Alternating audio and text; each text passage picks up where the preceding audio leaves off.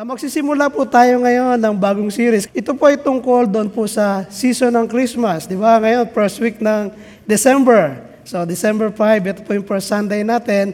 At ah, ito pong season na to na sineselebrate sa buong mundo, no? hindi lang sa Pilipinas. Ito ay nagkaroon ng global effect. Ito po yung naghati doon po sa AD and BC, di ba? Kaya tayo merong BC at AD ngayon.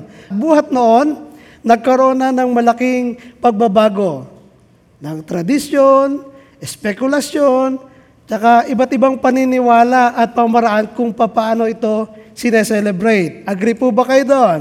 Di ba tama po? Now, kung ang question mo ay hindi naman talaga December 25 ah, ipinanganak ang Panginoon, agree po ako sa iyo doon.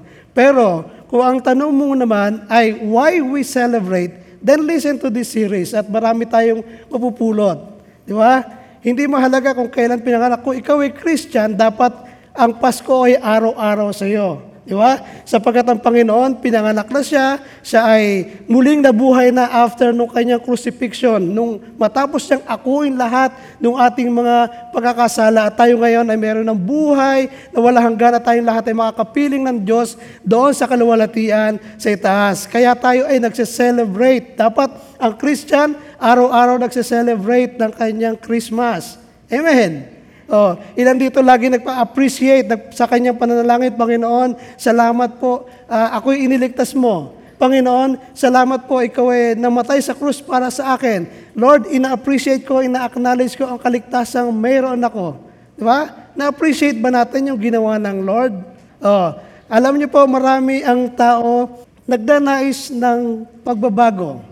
Yung magkaroon siya ng tamang desisyon, yung magkaroon siya ng maayos na relasyon, sapagat nga talaga namang kung wala sa sentro ang Panginoon, talagang magulo po ang pamilya. Ano po, yung magkaroon ng kaayusan ang buhay o yung maitama ang mali. Sino ang nagde-desire ng ganon? Taas po ang kamay.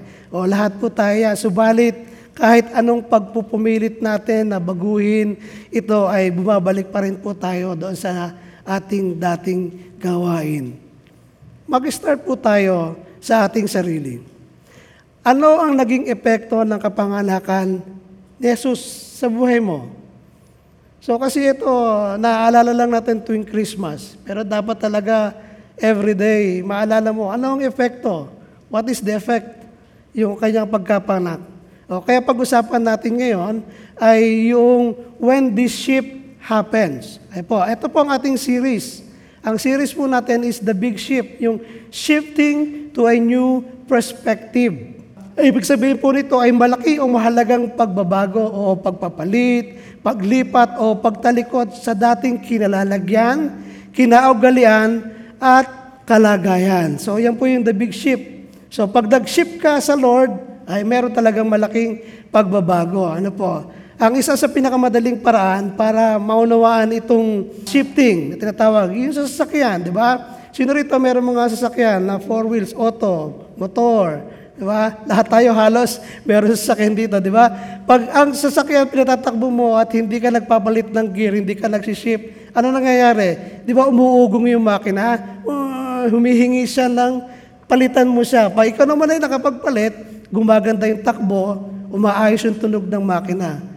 O, ganon din ang tao. Kapag ang tao nag-shift siya sa Diyos, sa Lord, o, may kagaangan, may kaayusan ang buhay at mayroong direksyong tinutungo. Dito sa 2 Corinthians chapter 3, sabi po diyan, ngunit, yan po, kapag ang isang tao ay bumabaling sa Panginoon, ang talakbong ay naalis. Di ba? Kapag nagsiship yung tao o, o bumabaling sa Diyos o kumakampi sa Diyos o lumalapit sa Diyos, sabi diyan, ah, ang talakbong ay naalis. Alam niyo po ba na tayong lahat ay merong ah, darkness dati sa kaisipan. Pero nung ikaw ay humarap sa Panginoon, nagkaroon ng liwanag. Nakita mo na meron palang pag-asa ang buhay. Di ba? Nakita mo na meron pala nagmamahal sa iyo na hindi ka nag-iisa. Nakita mo pala na meron kang ah, katuang sa mga problemang hinaha, ah, hinahanap mo ng kasagutan. Di ba na dati naman, nung tayo nakatalikod sa Diyos, talagang bigat na bigat. Pinipilit nating gawin ang lahat sa sarili nating kakayahan. Pero sabi diyan, ngunit kapag ang isang tao ay bumabaling sa Panginoon, See, every time kasi tumatalikod pa rin tayo eh. Di ba? Sino rito minsan nakakaranas na siya ay nagdi-drift away? Ako, dalawang kamay. O, aaminin ko kung minsan, hindi po ako perfect na kristyano. Nagsisika po ako na maging matuwid na sa paningin ng Diyos, pinagsisikapan ko po, pero talagang minsan dumarating sa buhay ng tao na ikaw talaga ay nagdi-drip away. Kaya ang sabi niya, kapag bumabaling, kapag tayo bumabalik sa Lord o nagpapasakop ulit tayo sa Diyos, ay naaalis yung talakbong. Nagkakaroon tayo ng tamang direksyon, tamang pagpapasya sa buhay. Hindi tayo magkakamali. Amen po. Ito ang kalagayan ng tao kapag tayo ay hiwalay sa Diyos. Sabi po doon sa Ephesians chapter 2, verse 1 to 3. Yan, lahat tayo, rel- makaka-relate tayo dyan. Sabi, nung una ay, mga patay kayo dahil sa inyong pagsuway at mga kasalanan. Tayo po yon. Sumuhay tayo sa Diyos, meron tayong kasalanan. Sinunod ninyo noon ang masamang takbo ng sanlibutang ito at napailalim kayo sa prinsipe ng kasamaan. So kapag pala tayo ay napapailalim sa takbo ng mundong ito, we are under spell noong prince ng ito, no kasamaan, prinsipe ng kasamaan, ang espiritong naghahari sa mga taong suwail. Ngayon, sabi diyan, sa verse 3, Dati, tayo'y kabilang sa mga ito, oh, namuhay ayon sa pita ng laman at sinunod ang masamang hilig ng katawan at pag-iisip, kaya't sa ating likas na kalagayan, kabilang tayo sa taong kinapopotan ng Diyos. See, Kapag tayo ay nakatalikod sa Diyos, kapag tayo hindi lumalapit sa Diyos, we are under spell. Ang espiritu ng kasamaan, yun ang lumulukob doon sa mga taong suwail. At dati, yan po ang ating kalagayan.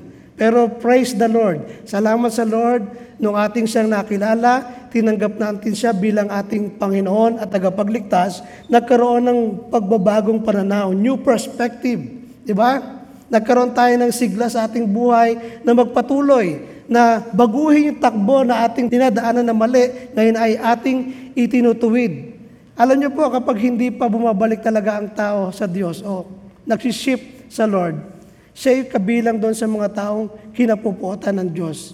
Kasi siya ay under noong espiritong naghahari yung kasamaan. Di ba? Alam niyo bang we are all destined sa kapahamakan? Oh, marapat sa atin ay, ano marapat sa atin? Parusa. Ngunit ang binigay sa atin ng Lord, yung ating kailangan. Ano ang ating kailangan? Kailangan natin ay kaligtasan. Kailangan natin tagapagligtas. Kaya ano ginawa niya? In John chapter 3 verse 17, sabi diyan, sapagkat sinugo ng Diyos ang kanyang anak. O pinadala rito si Lord Jesus Christ. Ipinanganak siya sa Bethlehem, di ba? So yun yung reason eh. Pinadala siya para tayo, sabi diyan, sinugo ng Diyos ang kanyang anak hindi upang hatulang maparusahan ang sanlibutan. Yung sanlibutan na tinutukoy diyan, hindi po yan yung globo o yung mundong ating ginagalawan. Yung sanlibutan po diyan ay lipi o grupo ng taong rebelde sa Diyos. Tayo yon. Dati tayo namumuhay, nakaaway ng Diyos. Nung wala pa akong Kristo sa puso ko, nung wala pa akong Diyos sa buhay ko, ay Iba, wala akong takot sa Diyos. Wala rin akong takot sa mga uh, mga taong kaharap ko. Uh, ako'y namumuhay ng para sa akin lamang. Pero ako'y, nung nalaman ko na ako pala iniligtas ng Diyos, nung tinanggap ko siya, nagkaroon po ng pagbabago. Ito po yung sabi niyan eh, sapagkat sinugo ng Diyos ang kanyang anak, hindi upang hatulan ang sanlibutan. Hindi para hatulan tayo kundi upang iligtas ito sa pamagitan niya.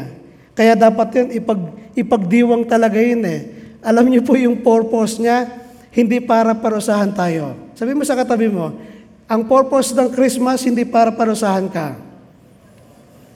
Ang purpose noon ay para iligtas tayo.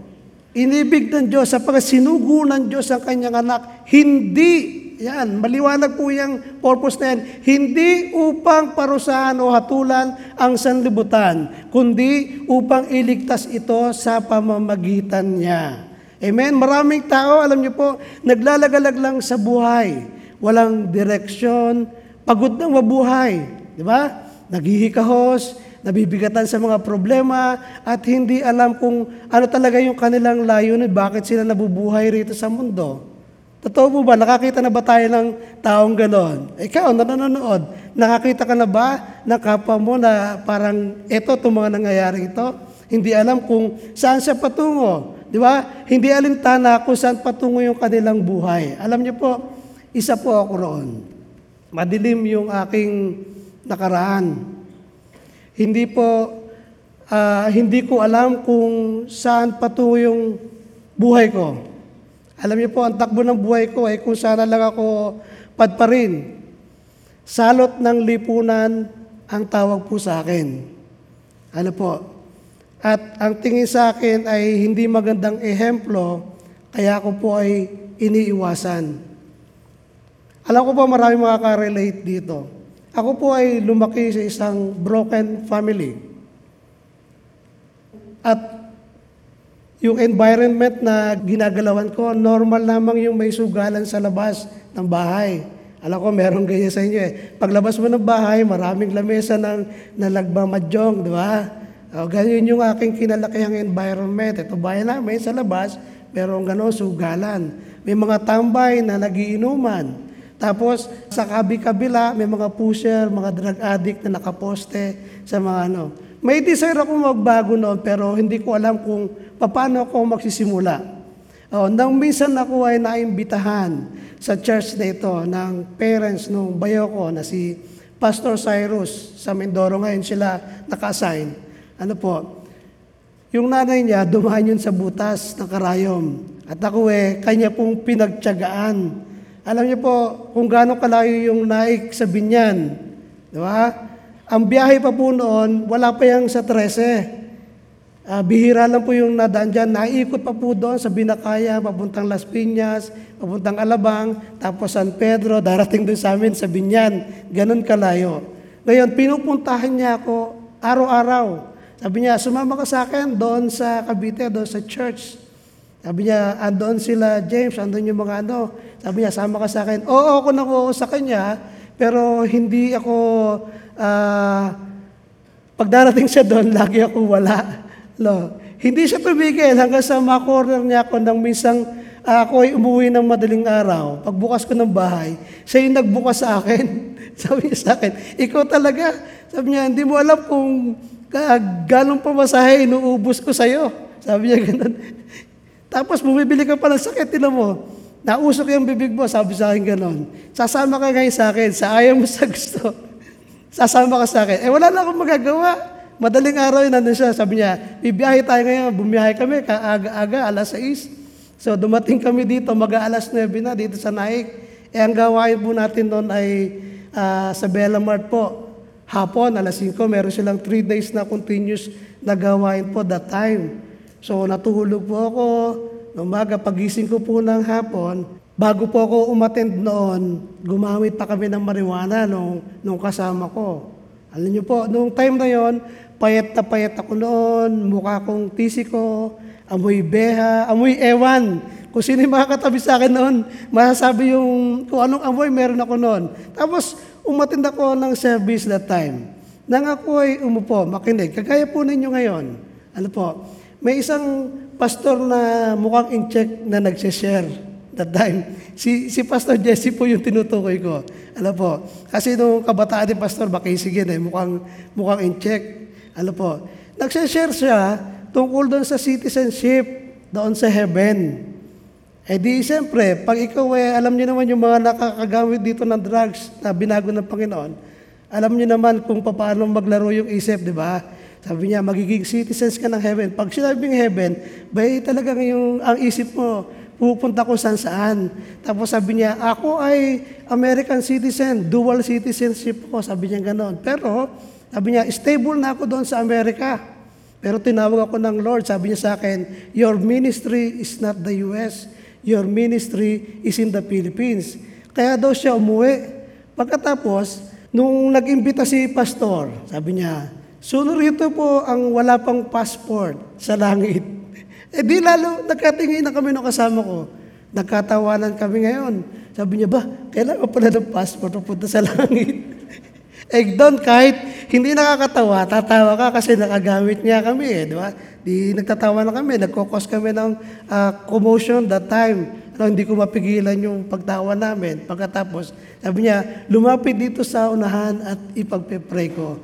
Ah, sabi niya, ang passport mo ay si Lord Jesus para ikay mapupunta sa langit. Sabi ko, yung pala kailangan ko. Di pumunta ako sa unahan. Nung si Pastor Ryan nag-start ng manalangin, pinalangin ako, nilihens niya ako, nakaramdam ako ng kakaibang hindi ko maipaliwanag sa inyo. Alam ko pong yung mga nakaranas ng presence ng Lord, ganun po yung feelings. Tapos na-slay ako, natumba ako that time. Tapos pagbangon ko, meron akong kakaibang feelings na sabi ko, ito pala yung hinahanap ko. Ito pala yung gustong gusto ko. So kinabukasan may gawain uli. Nag-prepare talaga ako. Ngayon yung kasama ko sa panaginip ko, nagpapaalam na siya sa akin, uuwi na daw siya. Sabi ko, sige, uwi ka na. Pero sa panaginip ko, pinayagan ko na siya. Pero nung pagdating ng hapon, ginigising niya ako at siya daw ay uuwi na. Sabi ko, di ba pinayagan na kita? Sabi ko, ay, ito nga pala, binigay ko sa kanya yung, yung baong ko na isang pack ng marijuana, tsaka yung sigarilyo.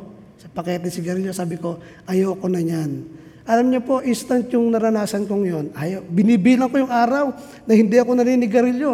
Binibilang ko yung araw na hindi na ako nainom. Binibilang ko yung araw na hindi ako nakapag-drugs. Alam niyo po yun? Ah, sabi ko, sabihin mo sa nanay ko, mag stay na ako dito sa nahi. Alam niyo po, sabi ng nanay ko, ano na naman gimmick yan? Baka diyan ka na mamatay sa Cavite. Sabi ko, hindi na, dito nga ako nakatakbo ng buhay. Ayaw niyo maniwala noon. Pagkatapos, nag-aral po ako. Ah, nagpaiwan po ako dito. Ito po, nag-aral po ako sa fisheries na ngayon po ay State University na po. Okay. So, ito po yung mukha ko noon. Yan, nakikita niyo po. Pasensya na po kayo kasi yung mga luma kong picture nang ako po ay addict pa, ay binura na na ng nakaraan. Ito po ay kami nabaha sa binyan. Inagos po lahat yung mga ah, picture ko na payat na payat, mga nagiinuman, nagsisigarilyo. Nawala na lahat yun. Inalis yun ng Lord sa akin. Ito na lang po yung natira. Yung picture po dyan sa, sa kaliwa, yan, nakikita nyo. Ayan po eh, after six months na po yan. Medyo mataba na po, magandang, maganda na itsura, di ba? Pero nung dumating ako, lubog na lubog ang mata ko. Yan po eh, pisngi ko, hupyak. Ayan po, nung kami nag-training, ayan, yan na po yung mukha ko. Pagkatapos, yung pong nasa kanan, di ba? Ang laki na ng difference. Oh, after after two years po yan, nakita niyo po ang pagbabagong restoration na ginawa sa akin ng Lord. Hindi lang po yon. Ito pa po, biniyayaan niya ako ng asawa. Yan. Ah, di ba? Nung ako eh, ano na, nakita niyo yung katawa ko dyan, very, ano na, di ba? Parang siksik na, mukhang si Samson, si Samson, si Delilah yung nasa likod ko. Siyempre, yeah, biniyayaan din ako ng dalawang anak, kaya si Shikina at saka po si Aaron. Binless ng Panginoon. Alam niyo po, alam ko marami makaka-relate sa atin, but don't get me wrong, that was 25 years ago nung ako po ay baguhin ng Panginoon. Kung ikaw rin ay magdi-decide ngayon, ah, tayo ay susurrender sa Lord, magsiship ka sa Kanya, babaguhin niya lahat. Kapag tayo nagpasakop sa kanyang pamamahala, He will restore you twice as much kesa doon sa dati. Binago ako, Amen. Palakpakan natin ang Panginoon. Binago ako ng kapangyarihan ng Diyos. Yung po ay instant, hindi yun magagawa ng sino mang, kahit ikaw ay magparehab, hindi yun magagawa. Kakaibang kapangyarihan po ang naranasan ko. Bakit ang Diyos naman talaga ay buhay? Siya ay kasama natin. Ewan ko lang talaga, merong kakaiba talaga sa ating church. Ano po, ah, 25 years ago na ako po yung nabago hanggang sa ngayon. Ito po, ako yung nagpapatotoo, nagpapasalamat sa kabutihan ng Lord. Bukod pa doon, ni-restore ng Lord yung aming pamilya. Yung broken family kami, kami ngayon, sama-sama ngayon. Di ba? Buya kami. Masaya kami lahat naglilingkod ngayon sa Lord. Si Sister Armida, yeah, kasama namin, naglingkod din sa Lord. Sila Pastor Cyrus, nung nakita nila yung pagbabago sa akin, sila mismo yung napunta rito. Sabi niya, ano ba ang meron dyan sa church? Kasi sabi niyan, ang dami namang gawain dun eh, ng, ng Christian churches. Ini-invite din ako nila Pastor Cyrus. Pero wala eh. Nung nakita nila talaga yung change ng Panginoon sa akin, ano po, sila na biyahe kahit naka-tricycle yan. Mula sa Binyan, atin niya ng gawain dito sa Belamart. Ang layo-layo noon, di ba? Papanik ka ng GMA, nakamotor ka lang, tricycle, tapos ang dami-dami sakay, hinahakot niya, papunta rito.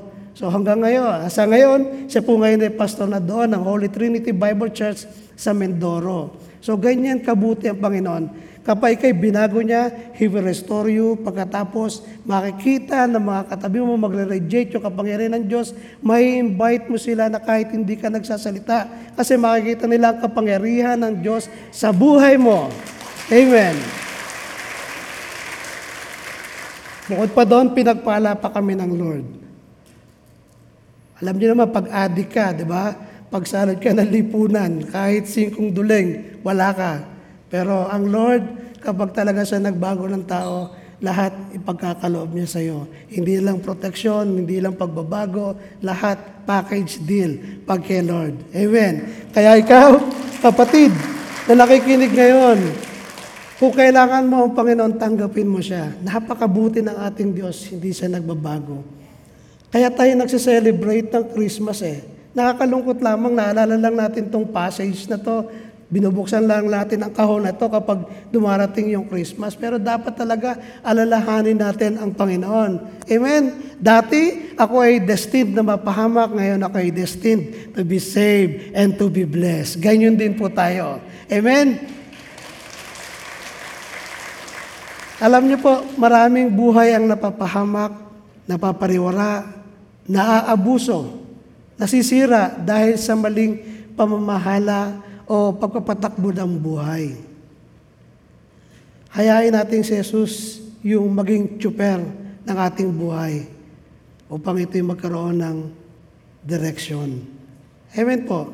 Ito ang purpose ng Kristo kung bakit siya ay pinanganak sa mundo upang magkaroon ng reconciliation ang tao at ang Diyos. At hindi na siya mapasailalim sa prinsipi ng kasamaan na naghahari sa mga taong suwail. O, kaya't ang napahalaga na malaman natin ang real reason why we celebrate the season o yung birth ni Christ. Nakalulungkot, ulitin ko po ulit, binabasa lang natin ang passage nito ng birth of Christ during holidays lang, di ba? During seasons lang ng Christmas. Kung ikaw ay Christian, ulitin ko lagi, dapat araw-araw Pasko. Sa buong mundo, atin niyo po, ako ay masaya rin kasi ang Pilipinas lamang ang nagse-celebrate ng pinakamahabang Pasko. Pagsimula pa lamang pagpasok ng bear month, di ba? September, nagka-count na tayo hanggang sa dumating ang December 25. Ano po?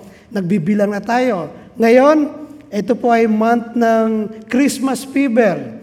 Kaya meron tayong 13-month pay. O alam ko, iba dyan sa inyo, nakatanggap na ng 13 month, di ba?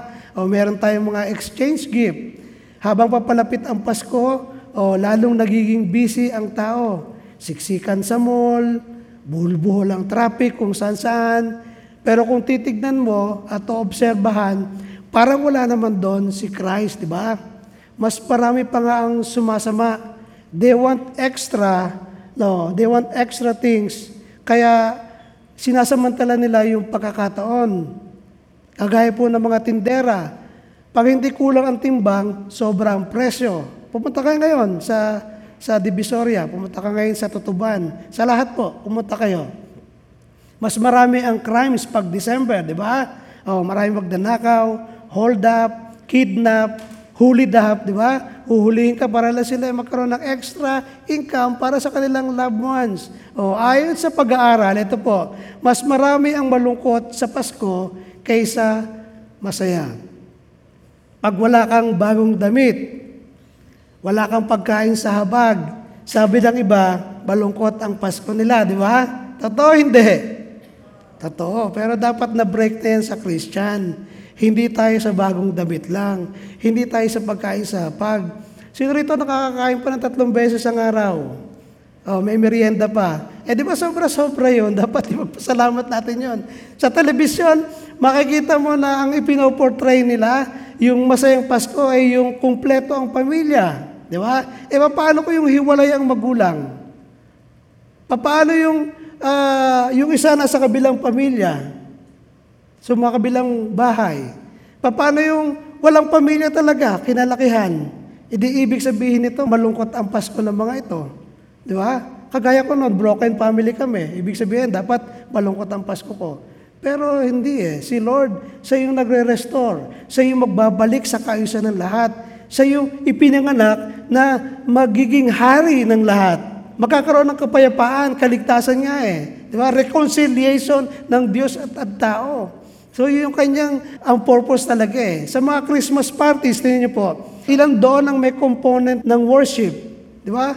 Yung iba na uwi sa inuman, sa sayawan, sa paglalasing, kung minsan nag-aaway pa. Di ba? Nakakita kayo ng ganito? Oh. Sa, sa mga exchange gift, usapan 200 pesos, pagkatapos patatanggap mo lang pamada. Nangyari sa akin po yan noon. At tanggap ko pamada, eh, Beatles pa ang ano, tatak, ano, kung tancho sana, eh, okay na. Ah, hindi nakaka-relate yung mga bata. Pero yung mga matanda, alam nila yung pamada. Kasi kayo ngayon, wax na yan. Ginagamit niyo wax, tsaka gel. Eh, kami noon, pamada talaga noon kami noon. so, malulungkot ka lang. Oh, kung mauwi lamang sa tradisyon ang Pasko, sa mga parol, sa mga palamuti, ilalagay mo sa bahay, pakikitabi mo bahay mo, paliliwanagin mo kung ano, ilalagay mo dyan. No, Christmas light, mga bagong damit. Ano pa kaya natin na kay Lord? Sa balagay po ninyo, andon pa kaya si Christ? Nalimutan na ba talaga ang reason why we celebrate the birth of Christ? O ngayon po, we will examine the first reason why there is Christmas at ito yung government of God. Sabi po dyan sa Isaiah, tingnan niyo po, Isaiah 9:6. For to us a child is born, to us a son is given, and the government shall be on his shoulder. Yung pamamahala raw ay maaatang sa kanyang balikat. And his name shall be called Wonderful Counselor. Yan po ay magkasama. Ang pangalan niya raw, tatawagin kamangahamanghang tagapayo. The mighty God, makapangyarihang Diyos. The everlasting Father. Oh, walang hanggang Ama.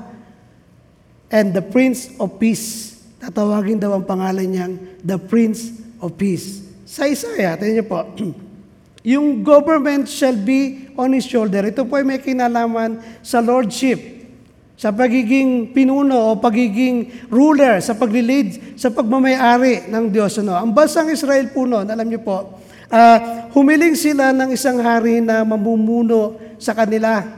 Gaya ng kanilang nakikita doon po sa, sa ibang bansa. Ano po? Sapagkat yung kanilang mga hukom, eh, hindi na naging tapat o, sapagkat sila ay naglilingkod lamang dahil sa pakinabang, tsaka po doon sa suhol.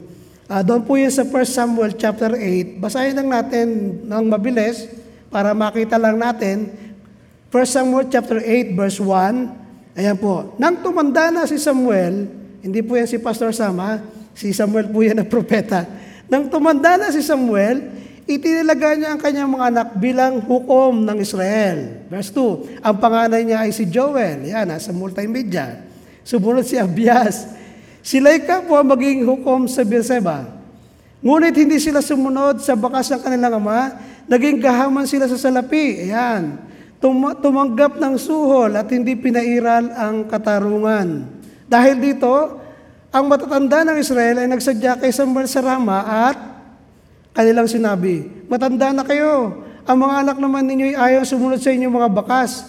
Ang mabuti ipili nyo kami ng isang haring mamamahala sa amin tulad ng ibang bansa. Nalungkot si Samuel dahil sa kahilingan ng mga tao kaya dumalangin siya kay Yahweh. Sinabi naman sa kanya ni Yahweh, sundin mong lahat ang sinasabi nila sapagkat hindi ikaw, kundi ang iniwan nilang mamahala, kundi ako yon. So, nainggit yung bansang Israel kasi yung mga hari sa kabila para bagang organized, napapamalakad niya lahat. Pero, yung mga kasunod na verse niyan, sabi niya, sundin mo sila sa sinasabi nila. Pero, ito ang mangyayari sa kanila. Ah, kukunin yung kanilang sinasaka, ibibigay doon sa mga pinuno. Ang mga anak nila gagawing alipin. Yung mga anak na lalaki gagawing sundalo. Yung ikapo, magbibigay sila, magbubuwi sila. Ah, di ba? Sa panahon din natin ngayon, nagbubuwis tayo, tatrabaho tayo. So, ganun yung sinasabi niyan. Sa verse 18, pagdating ng araw na yon, ito sabi ni Yahweh, idadaing ninyo kay Yahweh ang inyong hari na kayo na rin ang pumili, ngunit hindi niya kayo makikinggan. See? Wala naman kasing perpektong hari. Walang perpektong tao. Okay. Darating daw ang panahon. Idadaing nyo kay Yahweh yung haring pinili ninyo. Di ba? Ngunit hindi niya kayo pakikinggan. Sa time ni Jesus, tingnan niyo po, bago pa siya ipanganak, isilang, may bantala yung kanyang buhay. Dahil sa panahon niya, ah, ang pamunuan ng Israel ay sakop ng ibang bansa ng Romano. Di ba? Pagkatapos merong itinilaga sa kanilang ah, kababayan nila na mamamahala o maghahari sa kanila na ang hangad talaga o yung desire ng puso niya, siya ay maging hari. Ah, ang pangalan nito si Herod, si Herodes, Herod the Great. Sa Latin, sabi niya si Herodes Magnus. Siya ay inappoint ng Roman ng King of Judea. Sa New Testament, sinasabi, pinoportray na siya ay pinakamasamang hari ng panahon nila, tyrant king. Di ba? Totoo naman eh. Nung yung mga wise man hindi bumalik sa kanya, ano ginawa niya? Pinapatay niya yung mga bata from 2 years old pababa, lahat. Kaya yung sigawan sa Rama, narinig lahat yung, yung hinaing ng mga magulang na napatayan ng anak. Ganyan kasama itong si Herod that time, na pamamahala niya. Pero pinanganak si Jesus nung time na yon na kung saan yung hari nila ay kakaiba ang pamamahala. Ang tatay niya ay si Antipater, lahi ng Edom. Alam naman natin ng Edom, ito ay Saudis, red skin. Di ba? So ito ay mix, hindi ito purong Hudyo. So ang mga Edom, yan, best friend niya si, si Mark Antony o si Marcus Antonius, yung asawa ni Cleopatra. Mag-best friend sila. Silang dalawa nag-connive, ah, kumampi sila sa Roma that time, kaya malakas yung kanilang ah, pamamahala noon. Oh, pinapatay niya yung kanyang asawa, alam niyo po ba yun? Si Mariam, yung kanyang dalawang anak, pinapatay niya. Yung kanyang, yung lolo nitong si asawa niya niya, pinapatay. Yung, yung nanay, ganyan ka, walang takot sa Diyos itong haring ito. Ano, in the end, may teorya na kaya niya pinapatay itong mga to, ito ay nakakilala sa Panginoong Jesus. Oh, sa panahon natin ngayon, tingnan niyo po, yung mga tao naghahanap ng tapat na mamumuno sa bayan. Di po ba? Mga mahala sa bayan. Makikita natin ngayon yung mga balita sa telebisyon kung paano ang mga tao ay nagpo-protesta. Di ba? Live na ngayon, eh, tinetelevise, nagpo-protesta. Welga kami. Pinabababa nila sa posisyon, nagpo-protesta. Uh, dahil sa kalagayan ng kanilang bayan na sinisigaw, andyan yung laganap yung droga, prostitusyon, sugal, mga corrupt public officials. Alam niyo po ba sa lahat ng lugar, nakaranas po ako. No ako po ay nag-aayos ng building permit pa lamang. Hindi, mo, hindi ka makakuha ng permit hanggat wala kang lagay sa mayor. Maglalagay ka muna sa mayor. Tapos, yung executive siya na bahala doon sa mga kanyang tauhan. Bukod pa yung sa vice mayor at sa mga konsihal, maglalagay ka rin doon. Sila naman daw yung legislative. Sila yung mababa. Sila yung nasa land use. Kaya ikaw maglalagay ka doon. And then, pupunta ka pa sa barangay. Ang barangay captain, lalagyan mo rin. Pati yung kanilang mga konsihal. Yun daw ay SOP bago kanila bigyan ng permit. Makapagtayo ka lang ng building. Nakakaawa. Ang mga public officials ay corrupt. Hindi naman lahat. Noong simula po akong ministering prayer, nagsil- nagsalita po kasi ako sa public hearing eh. Eh, medyo iba, natatamaan sila siguro. Kaya pag yung inaabot na yung pera, yung iba talaga nahihiya eh. Marami pong ganyan. Eh, yun po eh, kala-kala kahit saan kayo pumunta. Ewan ko, yung mga nagtatrabaho sa, sa gobyerno, alam na alam po yan. Di po ba? Kaya nakakalungkot. Lahat tayo nagnanais tayo na mabago, kaya pag may eleksyon, kanya-kanya silang ah, plataforma, di ba? Kung sino yung napupulsuhan mo, sino yung napupulsuhan mo, yun ang iboboto mo. Sa umpisa, masaya ka. Di ba? Nanalo yung manok mo.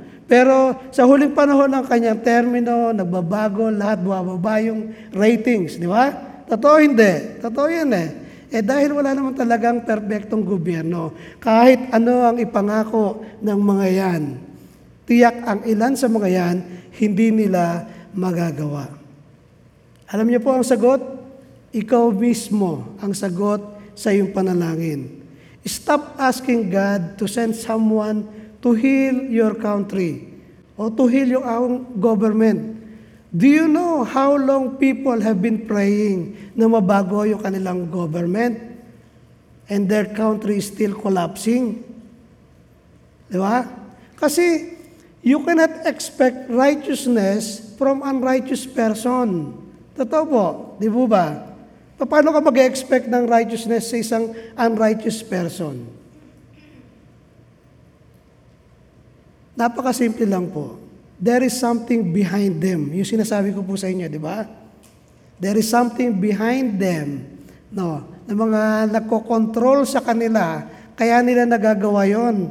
Nawawala na yung kanilang ah, takot sa puso na gumawa nun. Kasi sila inspired by the devil, inspired by the demon. Sila ay pinaghaharian ng prinsipe ng kasamaan na hindi nila nalalaman. Di ba? Si Hitler, tingnan niyo po, si Herodes, hindi naman niya magagawa talaga ng pangkaraniwang tao lamang, kundi demonyo lang talaga makakagawa ng maganon. Kaya stop praying, Lord, gumanda po sana ang aming gobyerno. Wrong. Ikaw mismo ang sagot. Sabi diyan, when the righteous are in authority. Sa Kawikaan po, sabi sa Kawikaan chapter 29, verse 2, ay po diyan, kapag ang matutuwid, yan, kaya ang i-appoint natin dapat sa ating halalan, iboboto nyo yung matutuwid. Kapag ang matutuwid ay namamahala, ang bayan ay nagsasaya. Ngunit kapag ang masama ay namumuno, ang bayan ay nagbubuntong hininga. Si ilang bansa ang maunlad? Dati maunlad ang bayan natin eh, bansang Pilipinas eh, napag-iwanan tayo. Kasi napapunta yung mga unrighteous person. Kailangan sabi diyan kapag batuwid, i- when the righteous are in authority. Kaya doon sa Psalms, sabi doon sa Psalms 33, verse 12, Blessed is the nation whose God is the Lord, the people He chose for His inheritance. Diba? Mapalad daw yung bansa na ang Diyos ay si Yahweh. Oo. Di ba? Ito yung magsisimula mismo sa atin para magkaroon tayo ng pagbabago. Una sa tahanan, sa ating pamilya, di ba? Sa ating barangay, lalabas na sa munisipalidad, pupunta sa gobyerno, pupunta sa ating bayan, pupunta sa bansa. Di ba? Kung magulo ang buhay mo, edi magulo rin ang pamilya mo. Ano produkto nito? Magulong barangay. O, kapag magulo ang barangay, ano? Magulo rin ang, ang munisipalidad. Pag magulo ang munisipalidad, magulo ang bansa. Nag start ito sa righteousness. Kaya yung government ng Diyos na sinasabi doon sa Isaiah 9.6, pinanganak na si Lord eh. Di ba? Ang government will be under His shoulder. Kaya kung ang tao, ang buhay niya, ibibigay niya sa Diyos, mamahala ang Diyos sa kanya, merong kaayusan eh. Makakaroon kasi siya ng takot sa Diyos. So when the righteous are in authority, magiging maayos po ang lahat. Amen. Ako mismo, naranasan ko mismo nung wala pa ang Diyos sa buhay ko, wala akong direction eh. Pero nung tinanggap ko siya bilang aking Panginoon at ginawang sentro ng buhay ko, nagkaroon ng halaga at purpose ang buhay ko. Ganyan din po tayo. Amen. At ito pa, nagsisikap po ako ngayon na maging mabuting lingkod ng Diyos. Nagsisikap din po ako maging mabuting asawa sa aking may bahay. Nagsisikap din po ako na maging mabuting magulang sa aking mga anak. Sinisikap po namin na gawing sentro ng aming pagsasama ay ang Diyos. Ganyan din tayo mga kapatid sa Panginoon. Hayain natin ang pamamahala, ang mamahala sa atin ay ang gobyerno ng Diyos. Una sa buhay natin, sa pamilya natin, sikapin natin na maging maayos. Di po ba? Sa relasyon ng mag-asawa, kapag ang mag-asawa nagtatalo, wala namang hindi nagtatalo. Sino rito, wala namang perfect eh. Nakakatampuhan, nagtatalo. Pero, pag hindi na nagkakaunawan, balik kayo sa sentro. Sa salita ng Diyos. Ano ba sinasabi ng salita ng Diyos? And then, mananatili kayo kasi ang center ng inyong relationship ay ang Diyos. Magiging matibay. Magsasama pa rin kayo, di ba? Sa, sa ginhawa, sa lumbay, sa sakit, at sa kalakasan, magsasama kayo. O ilang marriage ang wasak. Eh dahil wala doon ang Panginoon, dahil hindi ang gobyerno ng Diyos ang na, nangunguna sa kanila. Ilang pamilya ang wasak? O di po ba? Doon makikita pa natin doon kung si Jesus nga ba, ah, yung pamahala ba ni Jesus ang siyang nangunguna o sentro ng buhay ng isang tao. So magiging matibay, hindi kayo maghihiwalay dahil lamang sa tampuhan. Hindi kayo maghihiwalay dahil lamang sa hindi pagkakaunawaan. Amen. Alam nyo, nung una kayong, nung una tayong nililigawan natin sila, di ba? Magtama lang yung paningin eh. May spark, nagbublas, di ba? Nakita mo si crush, nakita mo si ano, di ba? Ang ganga ng feelings. Ngayon, nung kayo nag-exchange na ng vows, sa una, masaya. Pero nung eto, nagkakilala na na, naglabasan na ng ugali, nagkaroon na ng kiskisan, dati, nagtatama lang yung paningin, nag-uusap na yung puso. Ngayon, nagsisigawan na. Di ba? Bakit nagsisigawan? Kasi yung puso nila, hindi na sila naririnig. Kaya kailangan ng isigaw. Ikaw, ganun ka, malang-malang ka sila. Di ba? O, pero pag ang sentro ng pagsasama ay ang Diyos, kahit anong hindi pagkakasundo, kapag inisip natin ang Panginoon sa gitna natin, magsasama tayo. Magtsatsaga tayo, magpapanalanginan tayo. Amen. Ganon din ang ating sambahayan, ang ating gobyerno. Amen po. Sikapin natin. Ito po yung purpose kung bakit ipinanganak ang Panginoon. Sabi po doon sa Lucas chapter 4 verse 18. Sabi diyan, sumasa akin ang Espiritu ng Panginoon sapagkat hinirang niya ako upang ipangaral sa mga duka ang mabuting balita. Ito ang purpose. Sinugo niya ako upang ipayag sa mga bihag na sila ilalaya. Marami sa atin bihag na nakaraan, bihag ng droga, bihag ng maling relasyon, bihag ng maling paniniwala. Palalayain tayo dyan ng Panginoon. Sa mga bulag na sila'y makakakita, we are blinded by the God of this world. Pero pag tayo ay tumanggap, lumipat, nag-ship sa Panginoon, makakaroon ng liwanag. Ayan ang purpose niya. eh. At bigyang kaluwagan ang mga sinisiil. Ilan sa atin ang naghihirap? Ilan sa atin naghihikahos? Di ba? Ang pangako ng Lord, blessing. Pero bakit wala? Kasi merong sumisili. Pero pag tayo nag lumipat sa Panginoon, nagtiwala tayo sa Panginoon, ginamit natin ang salita ng Panginoon, then, walang magagawa sa atin ang kaaway ng Diyos. Amen po. Yan ang kanyang purpose. Hayaan mo ang Diyos ang mamahala sa iyong buhay.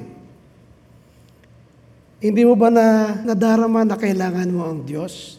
Hindi ka bibili ng isang bagay kung hindi mo kailangan. Di mo ba? Ganon din. Hindi tayo lalapit sa Diyos kung hindi mo nadadaramang kailangan mo siya. Kung sa huli na lang natin nilalapitan ng Diyos kapag wala nang magagawa. Di ba? Hanggat makakaya, ginagawa pa rin natin. Sa ospital, di ba? Pag wala nang magawa ang doktor, ano ang sinasabi? Ipagpas sa Diyos na natin. Nahuli ang Lord. Kailangan unahin natin ang Panginoon. Sa pamilya, siya ay mahusay na mag-restore ng isang wasak na pamilya. Di ba? Mahihil yung relationship kasi magpapatawaran eh. Sa relasyon, gawin nating sentro. Di ba? Sa career, He knows what is best for you. Alam niya lagi yung makabubuti para sa atin. Sa finances, ibalik mo ang para sa Diyos, hindi ka magkukulang. Simple lang. Di ba? Hindi na kailangan ng maraming mathematics. Hindi na kailangan ng marami pang pagtutuos. Ibalik mo ang para sa Diyos, hindi ka magkukulang. Amen. Okay, balik po tayo doon sa Isaiah 9.6. Sabi diyan, For us, a child is born unto us, a son is given, and the government will be upon his shoulder, and his name. Okay, ang kanyang pangalan ay tatawagin ganito. Ay, yung po pag sinabing pangalan, ito ay nature and character. Biblically speaking, ang name ng isang tao ay may kahulugan behind it. Kagaya ni, ni Simon. Di ba pinalitan siya ni, ni Lord Jesus ng pangalang Peter? Di ba? Kasi siya yung pinakamalit na bato. Upon this rock, I will build my church. Sabi niya kay Peter. So, pero ang ating Diyos, siya ay I am who I am. Kung ano ang kailangan mo, yun siya. Yun ang karakter ng Diyos. Kailangan mo ng kagalingan, yun siya. Tagapagpagaling siya. Kailangan mo ng kaligtasan, yun ang pangalan niya. Amen. Kailangan mo ng restoration, kapayapaan, yun siya. Kasi yun ang pangalan niya. Yun ang nature at ang karakter ng Diyos. Kaya sabi diyan, ang kanyang pangalan ay tatawaging, una, Wonderful Counselor. He counsel us in the ways of God. O maraming mga counselor ngayon, mga legal advisor, mga consultant, mga psychologist, attorney, meron dyan mga judge. No? Ah, sila po ay nagbibigay ng payo sa atin ngayon base sa kanilang karunungan at pinag-aralan. At ang serbisyo po nila ay depende sa kung anong bayad mo. Di ba? Pwedeng gumawa ng kalokohan, pwede naman tuwid, pero hindi ko nila lahat, ano po, hindi naman lahat ay corrupt.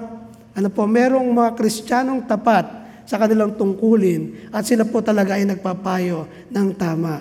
Amen po. Sapagkat sila ay merong takot sa Diyos. Noong panahon ng pagkakatawang tao ni Lord, no, pinamalas niya yung wisdom niya as a counselor. Yung mga major encounter niya doon sa mga taong nagtatanong sa kanya, at yung iba ay nag-aabang lamang na masilo siya doon sa sasabihin niya, he always knew what to say. He always knew when to reach out doon sa mga reaching heart, yung nagsisik na puso. Alam niya yan ng Panginoon. And when to rebuke yung mga matitigas ang ulo. Kahit demonyo, sumusunod sa Kanya. Amen. Yan ang counsel sa atin ng Diyos. He will counsel us in the ways of God. Sa John 7:46, sabi ng mga nakikinig sa Kanya, Never did a man speak the way this man speaks. Wala pa ako nakitang taong nagsalita ng kagaya nito. Di ba? Tanging ang Diyos lamang ang makapagpapayo sa atin ng tama at wasto. Amen po. Si Christ is the source of all truth at siya lang ang makasasagot ng lahat ng katanungan natin. Amen. And He will impart the truth to those who diligently uh, seek Him. Amen. Seek His counsel. Sabi po doon sa, sa Psalms, sa awit, chapter 1, verse 1 to 2, Mapalad ang mga taong hindi lumalakad sa payo ng masama. Ni tumatayo man sa daan ng mga makasalanan, ni umuupo man sa upuan ng mga manunuya, kundi nasa kautusan ng, ng Panginoon ang kanyang kagalakan at nagbubulay-bulay araw at gabi sa kanyang kautusan. Tingnan po, Blessed are the man, mapalad daw ang tao na hindi lumalakad sa payo ng masama. Ano po ba itong mga masamang tagapayo nito? Di ba? Buti na lang nag, ano ngayon eh, nag-pandemic, kung hindi, marami pa rin sila doon sa Quiapo, marami pa rin sa mga, di ba? Yung mga manghuhula. Ba, up- uh, upgraded na rin sila ngayon. Merong online hula, merong mga tarot cards, di ba? Marami pa rin tao talaga na nagsisik ng payo ng counsel. Ano po ba ang mangyayari sa aking love life? Tignan natin kay Manang Bola. Di ba? Upgraded na sila ngayon. Meron na rin silang live online. Di ba? Guhit ng palad. I-type ninyo sa sa FB, guhit ng palad. Lalabas doon yung mga pangalan ng mga manguhula. So, mapahula ka ngayon, sabihin niya sa'yo, babasahin niya yung formation ng yung taling sa muka. Eh ako, dahil ko taling sa muka. Oo, may taling ka sa nunal ng tuluan ng luha. Ikaw ay pogi, ba? may taling ka sa talampakan. O ikaw ay gala, ikaw ay makakapunta kung saan saan. Eh, siyempre, may paa ka eh. Alam ka, hindi ka makapunta kung saan. Maliban lang, wala ka pa. Di, hindi ka makapunta kung saan saan. Binobola po tayo ng mga yan. O, patingin ng yung palad, ilagay sa screen. Ha? O, na ikaw ay bata pa, nahulog ka. O, sino dito hindi nahulog ng bata siya? Eh, alam mo, niloloko ka eh, di ba? Anday pa rin talaga nagpapaloko. Marami pa rin naghumihingi ng payo. Bibili ng dyaryo, titignan ng kanyang horoscope ang unang-una. Oh, sino po ganon? Ako dati ganon. Pag bumili ako ng dyaryo, ang una kong binabasa, horoscope of the day. Di ba? Ano ang lucky color? Oh, lucky color, blue. Suot ko ngayon, blue. Di ba? Hindi po eh. Sabi diyan, mapalad ang tao hindi lumalakad sa payo ng masama, ni tumatayo man sa daan ng mga makasalanan. Kailangan hiwalay tayo sa kanila. Ang counsel lagi natin ay sa Lord. Amen po. Pangalawa, tatawagin na kanyang pangalang, sabi niya, Mighty God. Oh. Yung, yung binabanggit na makapangyarihang Diyos dito, hindi ito yung kagaya nung ah, kay, pagkatawag kay Moses kasi siya ginawang Diyos sa harapan ng paraon. Etong ipapanganak na ito ay mismo ang Diyos. Sabi niya, tawagin ang pangalan niyang Mighty God, makapangyarihang Diyos. Siya mismo yon. Ang Diyos natin, siya ay nagkatawang tao. Naunawaan niya kung anong ah, merong kahinaan ang bawat isa sa atin. Alam niya ang mga pagkakamali natin. Alam niya na malimit tayong ah, magkamali sa ating mga dinidesisyon. Di ba? Na nagpapahirap sa atin. Kaya ikaw kapatid, kung meron ka man na nagawa na maling desisyon sa buhay mo, hindi ka mapagkatulog, hindi ka binabagabag ka dahil sa maling nagawa, tayo ay pinatawad ng Panginoon. Unawang unawa niya tayo. Amen. Bibigyan niya tayo ng kapayapaan. Lumapit lang tayo sa Kanya, huwag kang bibitaw. Hindi mapapalitan ng anumang uri ng kabigatan, problema, yung existence ng Diyos sa buhay ng bawat isa sa atin. Mahal na mahal tayo ng Panginoon, hindi niya tayo iiwan. Dumatay nga siya sa kasalanan. Huwag mo nang sisihin ang iyong sarili. Amen. Tanggapin natin na yung pagkakamaling nagawa natin, tayo lumapit sa Diyos, bibigyan Kanya ng kapayapaan. Yes, ikaw na nakikinig ngayon online, nangungusap ang Diyos. Mahal na mahal ka niya, unawang-unawa ka niya, pinatawad ka na niya. Tanggap tayo ng Diyos. Yon ang mahalaga. Amen. Alam niyo po, dahil si, si Lord Jesus, siya ay Diyos, He can forgive sin. Kaya niya tayong patawarin. He can defeat Satan. Amen po. He can liberate people from the bondage of slaves or slavery. Kaya niya tayong i-deliver. Dahil sa sa Diyos, He, He answers prayer. Amen po. He, He redeem us. He can restore us. Dahil sa sa ay makapangyarihang Diyos. Hindi totoo yung kanta na from a distance. Narinig niyo na ba yung kantang yon? From a distance, God is watching us. Di ba? Hindi sa Diyos na nasa distance na may hawak ng ah, telescope. O, te telescoping ko kaya. O yun, anak ko naiyak. Hindi. God is with us. Kasama natin ang Diyos. God is here. Amen. Kinakanta nga natin kanina, di ba? We declare that the kingdom of God is here. Di ba? We declare that the kingdom of God is here.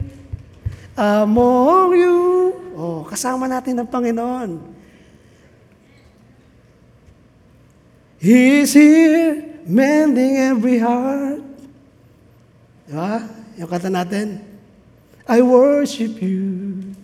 I worship you. You are here, touching every life.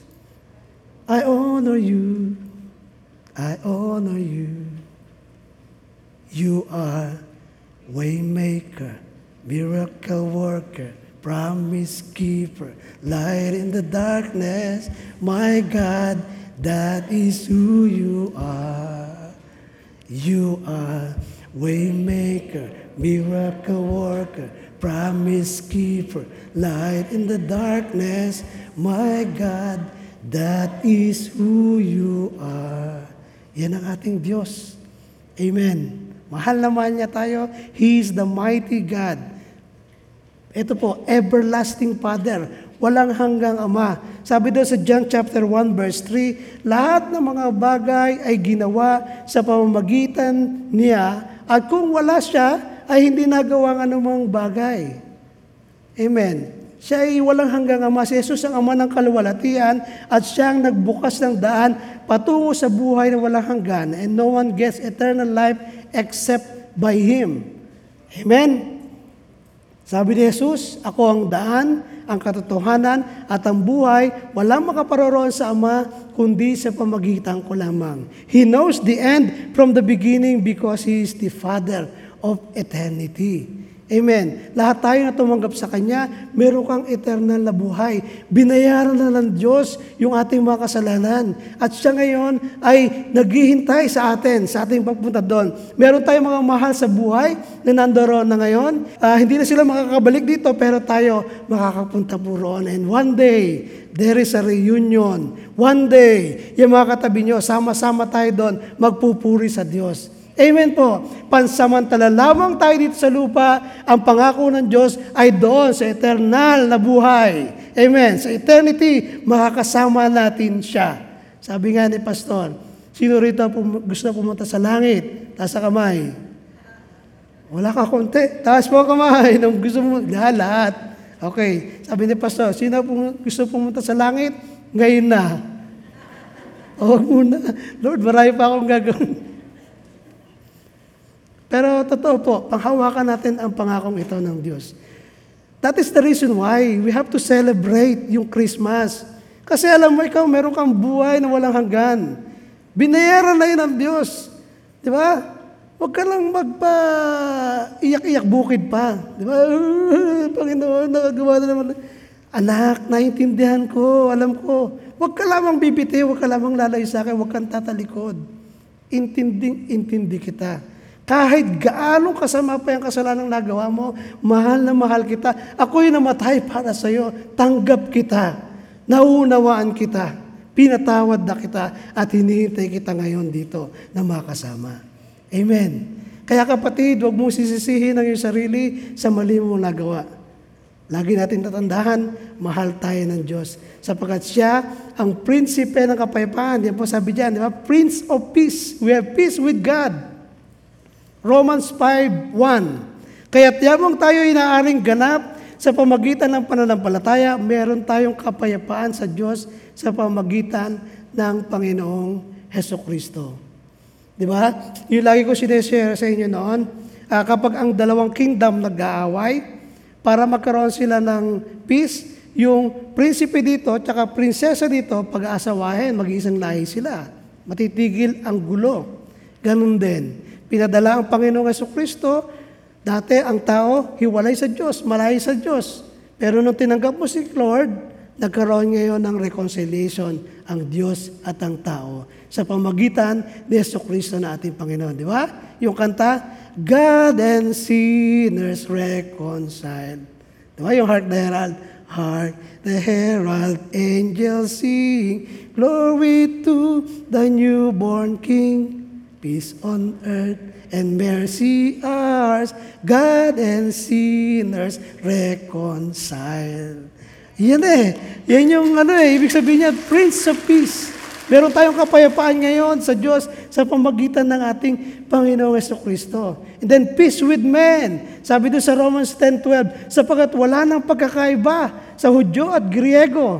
Di ba? Ang kaligtasan sa mga Hudyo lang. Dati po yon. Pero nung namatay si Lord, o ngayon pati tayo, wala nang pinagkaiba. Ang mga Hintil, Griego at ang Hudyo, iisa na lamang tayo sa paningin ng Diyos. Hindi nagtatangi ang Diyos. Lahat tayo ay mahal niya sapagat lahat tayo ay mula sa Kanya. Amen. So, peace with men. Then, peace in this world. Sa Luke chapter 2, verse 14, ay Glory to God in the highest, and on earth peace, goodwill towards men. Kapag binasa natin yung tekstong yan, ay tungkol sa pagkapanganak ng Panginoong Yeso Kristo. Amen po. Kapag tayo ay napasakop sa Diyos, o nag-shift tayo ng ating pananampalataya o pag-iisip, binago natin, bumaling tayo sa Lord, ang bawat individual, bawat pamilya, barangay, bayan, bansa, ay kanyang pamamalaan at bibigyan niya ng direksyon magiging maayos ang buhay. Siya ang magbibigay sa iyo ng wastong pagpapayo. He will counsel you. In, imbis na 25 steps, 3 steps na lamang dahil idinulog mo sa Diyos. Bibigyan ka niya ng wisdom. Siya ang makapangyarihang Diyos na makapagpapabago sa atin. Hindi mo kayang baguhin ang sarili mo. Kailangan natin ng kapangyarihan mula sa Diyos. We need help from above. Amen. Kaya pag tumawag tayo, Lord Jesus, help me. Yung hindi mo kayang gawin, gagawin ng Diyos. Mahimala ang Diyos. Amen po. Naranasan ko instant. Alam ko, marami rin makapagpapatotoo sa inyo, naranasan din natin. Siya ang maghahatid sa atin tungo sa eternal na buhay pagkat siya ang walang hanggang Ama. Siya ang tunay na magbibigay sa atin ng kapayapaan pagkat siya ang prinsipe nito at hindi ang mga bagay. Tayo pong lahat ay manalangin, magpasalamat tayo sa Kanya, hilingin natin na pagharian niya tayo. Panginoon, marami pong salamat, Father, Lord my God, sa iyo pong buhay na inialay para po sa amin. Salamat, Lord, sa pribilehiyo, Panginoon, na kami ay magamit mo. Pribilehiyo, Lord, na makapaglingkod sa iyo. Salamat po, O Lord, Father, sa iyong kabutihan sa aming buhay. Binigyan mo ng liwanag, binigyan mo kami ng direksyon. Maraming maraming salamat. Sa mga oras pong ito, Lord, kami ay nagbubukas ng puso sa iyo, Lord. Kinikilala namin na kailangan ka namin. Wala kami magagawa. Panginoon, kung kami mananangan sa aming sariling lakas. Panginoon, marami po kami pinagdadaanan. Ang bawat isa po sa amin, kilala po ninyo. Lahat ng kanilang mga bigatin, panalangin sa puso, Lord. Dinadalangin ko at itinataas ko po sa iyo, Lord, ang bawat isa. We pray, Father, na hipuin niyo po, Lord, ang bawat isa. Ikaw ang prinsipe ng kapayapaan, Lord. Ika'y makapangyarihang Diyos. Walang imposible sa iyo, Lord. Thank you, Lord. Thank you, Lord. Magbukas tayo ng puso sa Kanya. Sa mga first-timer, sabihin natin ang panalangin ito, Panginoong Yesus, binubuksan ko ang puso ko sa iyo. Tinatanggap kita bilang aking Panginoon, Diyos at Hari ng aking buhay. Pagharian po ninyo ako. Itanglaw mo ang liwanag mo sa lalakaran ko. Maraming maraming salamat. Ito ang aking dalangin sa pangalan ni Jesus. Amen. Salamat Lord sa iyong presensya. Salamat sa iyong paghipo. Salamat sa panibagong kalakasan, Panginoon, taglay ng bawat isa. And now may the Lord God bless you and keep you and may His face so shine to each and every one of you and be gracious to you. His countenance may sin upon you. Tanggapin ninyo lahat ng blessings ng Panginoon. In the name of the Father, and of the Son, and of the Holy Spirit, in Jesus Christ's name I pray. Lahat magsabi ng Amen. Amen.